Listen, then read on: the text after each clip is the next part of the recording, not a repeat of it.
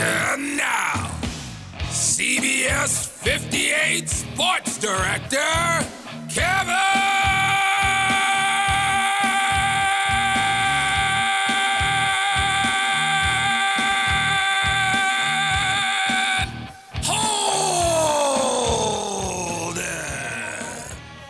didn't think of this before, Kevin, but if you want us to send you that to use as your ringtone to wake up or your alarm clock, feel uh, just just say the word and we'll send fire it over for you.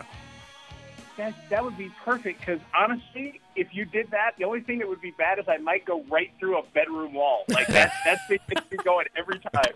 And what would your your wife would not be happy with you if that did happen? So maybe we'll keep it holstered here at the Hog Studio. Like, you're redecorating. Oh wow. Okay. Oh, perfect. Uh, always happy to talk to CBS 58 Sports Director Kevin Holden. Kevin, uh, big news day today. I mean, usually we talk Packers with you a couple of times a month here on Thursdays, but uh, I was pretty very surprised about the David Stearns Brewers news. Mandy, I know you were as well. What was your initial reaction, Kevin? Did you ever have? You're around the team a lot. Did you ever have any inclination that something like this might go down?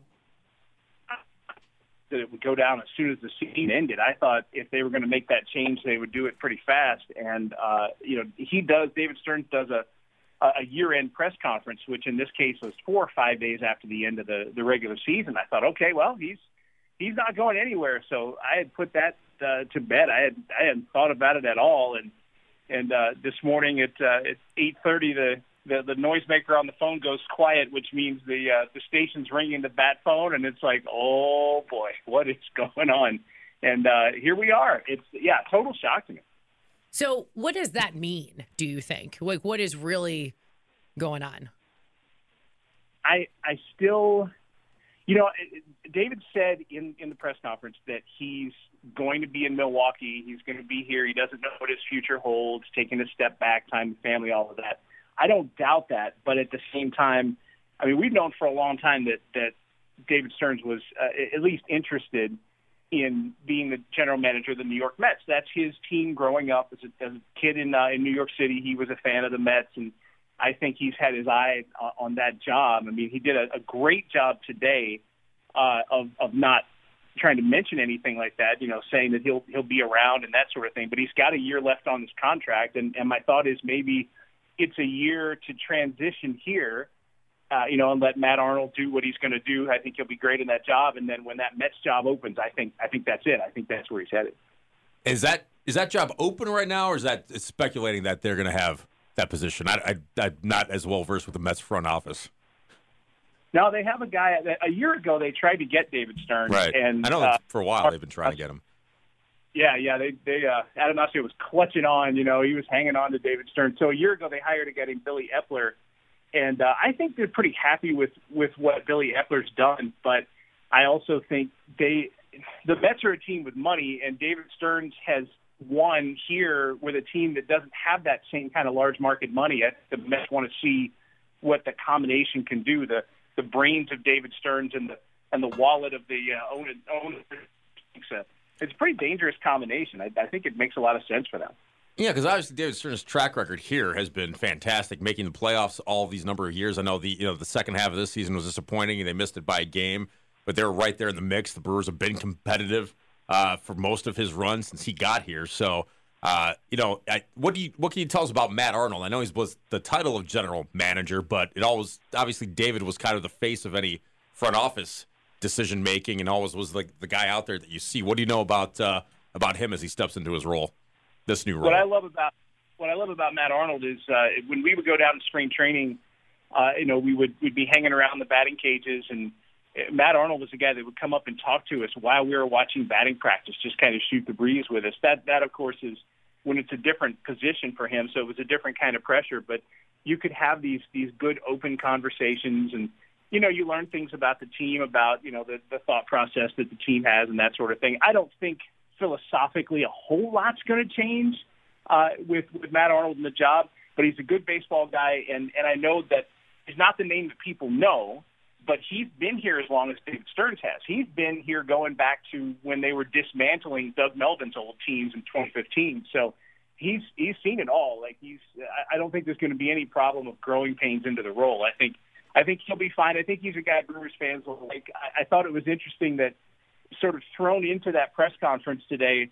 He was, uh, you know, he was he was batting around his answers, but he doesn't have that same uh, polish on the podium yet. You know, he hasn't done all those press conferences yet. Right. Is that why you think David stepped down and has a year to kind of help him along in this process before he inevitably probably goes to the Mets? Which you're not the first person I've heard speculate that. I think that's kind of uh, what most people are thinking is going to happen. You know. Yeah, I think I think that's a, a really good way to put it. He he gets a year. Uh, you know, he can pass along the philosophy. Matt Arnold can can put his spin on it, but Stearns can sort of teach him the the the basics of that role of general manager beyond just what they do in a boardroom because there's so much else. Stearns is making public appearances and he's in front of media. You know, and there's also the, the part of making trades too. I mean, I I know there's frustration uh, from the Brewers fans because of what happened from the trade and it, it all revolves that trade of Josh Hader. I just, I still have trouble believing that that the only thing the Brewers wanted to do was just unload their closer and then give up on it. I just, I think David Stearns had other ideas in mind that maybe didn't pan out, uh, and and so hopefully whatever philosophy that was that I'm trying to believe in here, maybe that's what gets passed along and and Matt Arnold can make those things happen where the Brewers, you know, acquire guys and make late runs. I think I mean David Stearns pretty much said that uh, at the end of the season. Kind of, I, I and I agree with you. I think that's what, what he was going for, and it's kind of one of those things that he thought, oh, I didn't realize maybe how it have it would have affected other aspects of the ball club uh, after that after that trade. So yeah, and I still think he's it's somewhere. I think he was he was trying to get a bat. I mean, I I think he he knew he saw the offense. They they liked what they had, but they knew if you're going to be competitive, you had to get something else. I I just sometimes you strike out, right? I mean, mm-hmm. sometimes other teams baseball. outbid you. I, I just feel like God, baseball reference. Yeah. it happens all over the place. I'm wondering, um, what are the chances, Kev, that you think the Brewers just one year will be like, okay, you know what, we're gonna do it. We're just gonna we don't have this money, but we're just going to spend it anyway. We're going to put all this money into a team. We're really going to go for it. We're really going to get the run. We're going to make a run for it because we're just going to blow all this money and we're going to see what happens. What are the chances that the Brewers do that just just one time because they've come so close so many times, you know?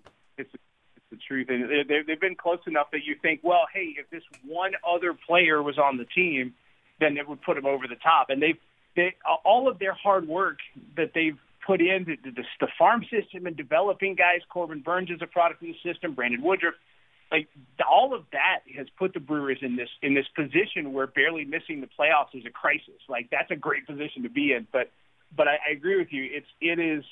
There's going to come a point they'll look at the roster and they'll say we're a really good team, and with this one guy, we'll be a great great team. I don't think it'll be a habit because they've learned that you know, they, they're always thinking down the line, thinking for the future as well. But yeah, it's if, if they see the chance, if they think they're that close, and and there's one guy that they can get, I think they make the play. I, I really do. I think whatever whatever year the next Juan Soto's out there, I could see him doing it.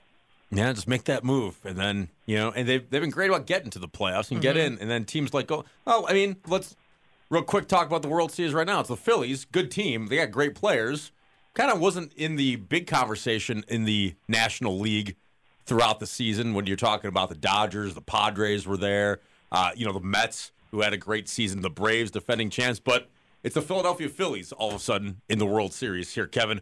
Who do you like? Can the Phillies beat the Astros? No one likes That's, the Astros. No one likes the Astros. No one wants them to win. How do the Phillies win this World Series? And I don't like I don't like the Phillies. I don't like Philly fans or anything about that, but I think I'm pulling for them over the Astros certainly. Yeah, yeah, me too. I, I those four teams that were in when it was the Padres and Phillies and Astros and Yankees. I looked at my wife and I'm like, right. "Are you telling me that I have to root for Manny Machado right now, like right. the Padres?"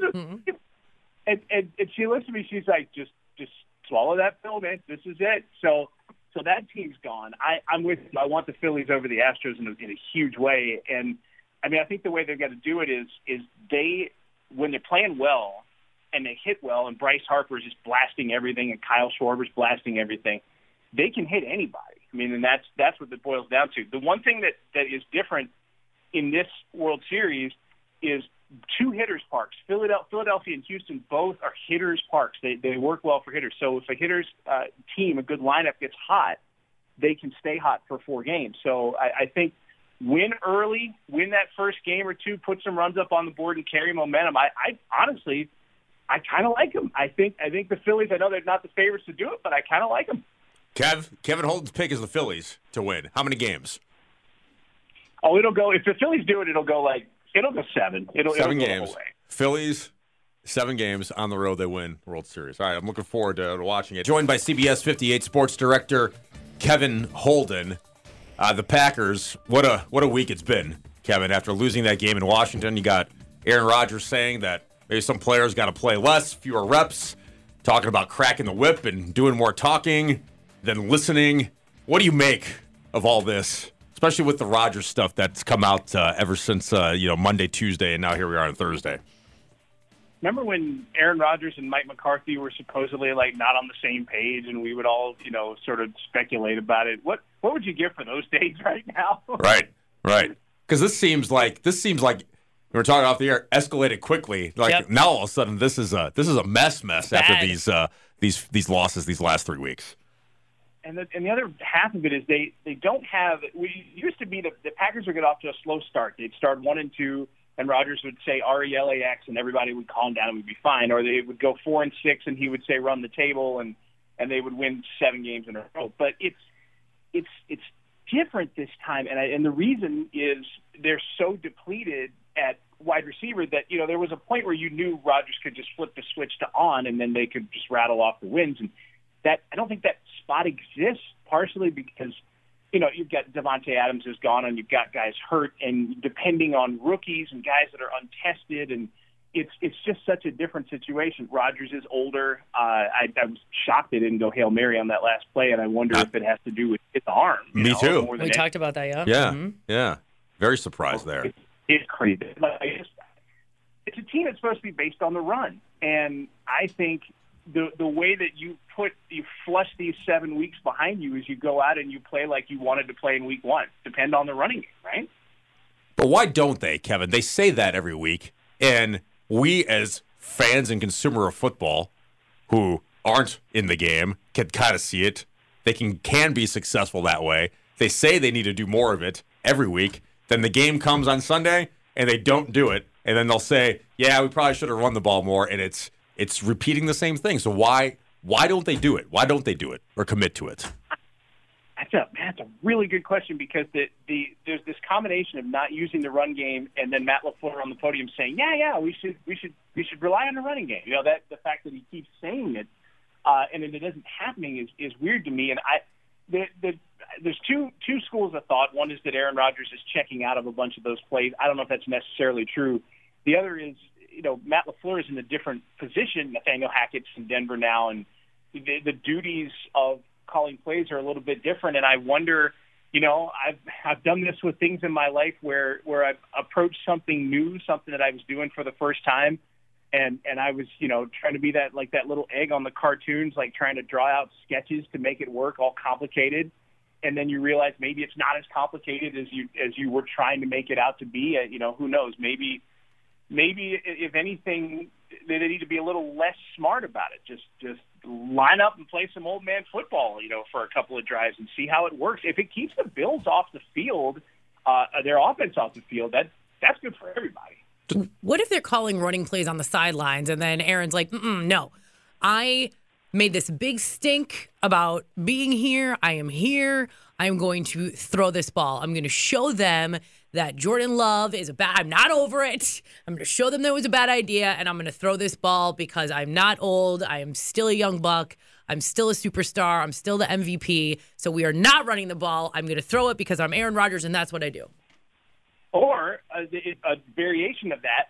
I'm Aaron Rodgers, and my job is to make sure that Romeo Doubs and Christian Watson and Sammy Watkins and all these guys that have not been here before are uh, uh, up to game speed by game week 13. And the only way to do it is to just pepper them with throws for 12 weeks and let the faults take care of itself. Like Also that- true. Maybe. But week thir- fully- week thirteen Right. may be way too late by then. Right, right. oh, at the rate that it's going. I was speaking with CBS 58 sports uh, sports director Kevin Holden. I'm looking at the line right now, Kevin. This is a live look, the most up to date information Oh. that I have. Packers at Bills Sunday night. Buffalo favored by 11 and a half points, which you've never seen in an Aaron Rodgers start, an Aaron Rodgers era game. Most Packers games, even going back to Favre, big, big underdogs. Other than, because the only thing that I can come up with, the only thing I've heard is say, well, the NFL is crazy. Look at some teams beat teams. Maybe that's why the Packers can win. And Aaron Rodgers, he's a two time back to back MVP. He can pull out some magic. Never count him out. Maybe that's how the Packers win. Other than that, Kev, what what if any is the path to victory for this team Sunday night? Because boy, it just I mean, you look at it, it just doesn't look like there's any way that it could mm-hmm. happen, but crazy things happen in this league. My first thought is, is there, there was a scene in Bull Durham where they pulled the sprinkler and they forced a rain out. Like that. Can you do that in football? it's a big like like Lake does they have Lake Erie in Buffalo just like a humongous snowstorm that they couldn't play or they try to play? Oops.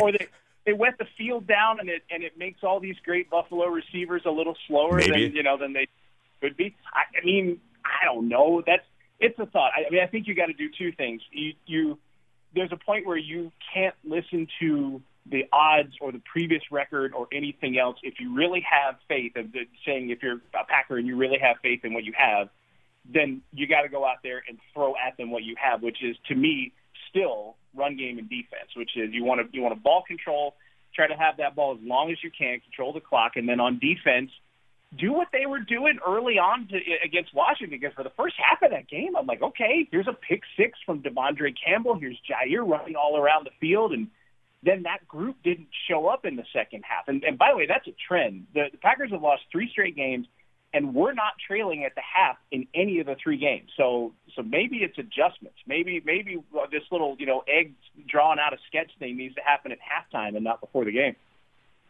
We'll see how it plays out on Sunday night. Kev, always a pleasure to catch up with you, watch you on the CBS 58 news weeknights, weekends too, during a football season and whatnot. And uh, we'll talk in a couple of weeks and see where this team's at. And again, NFL's crazy. You never know. Who knows what will happen Sunday night? We'll be watching.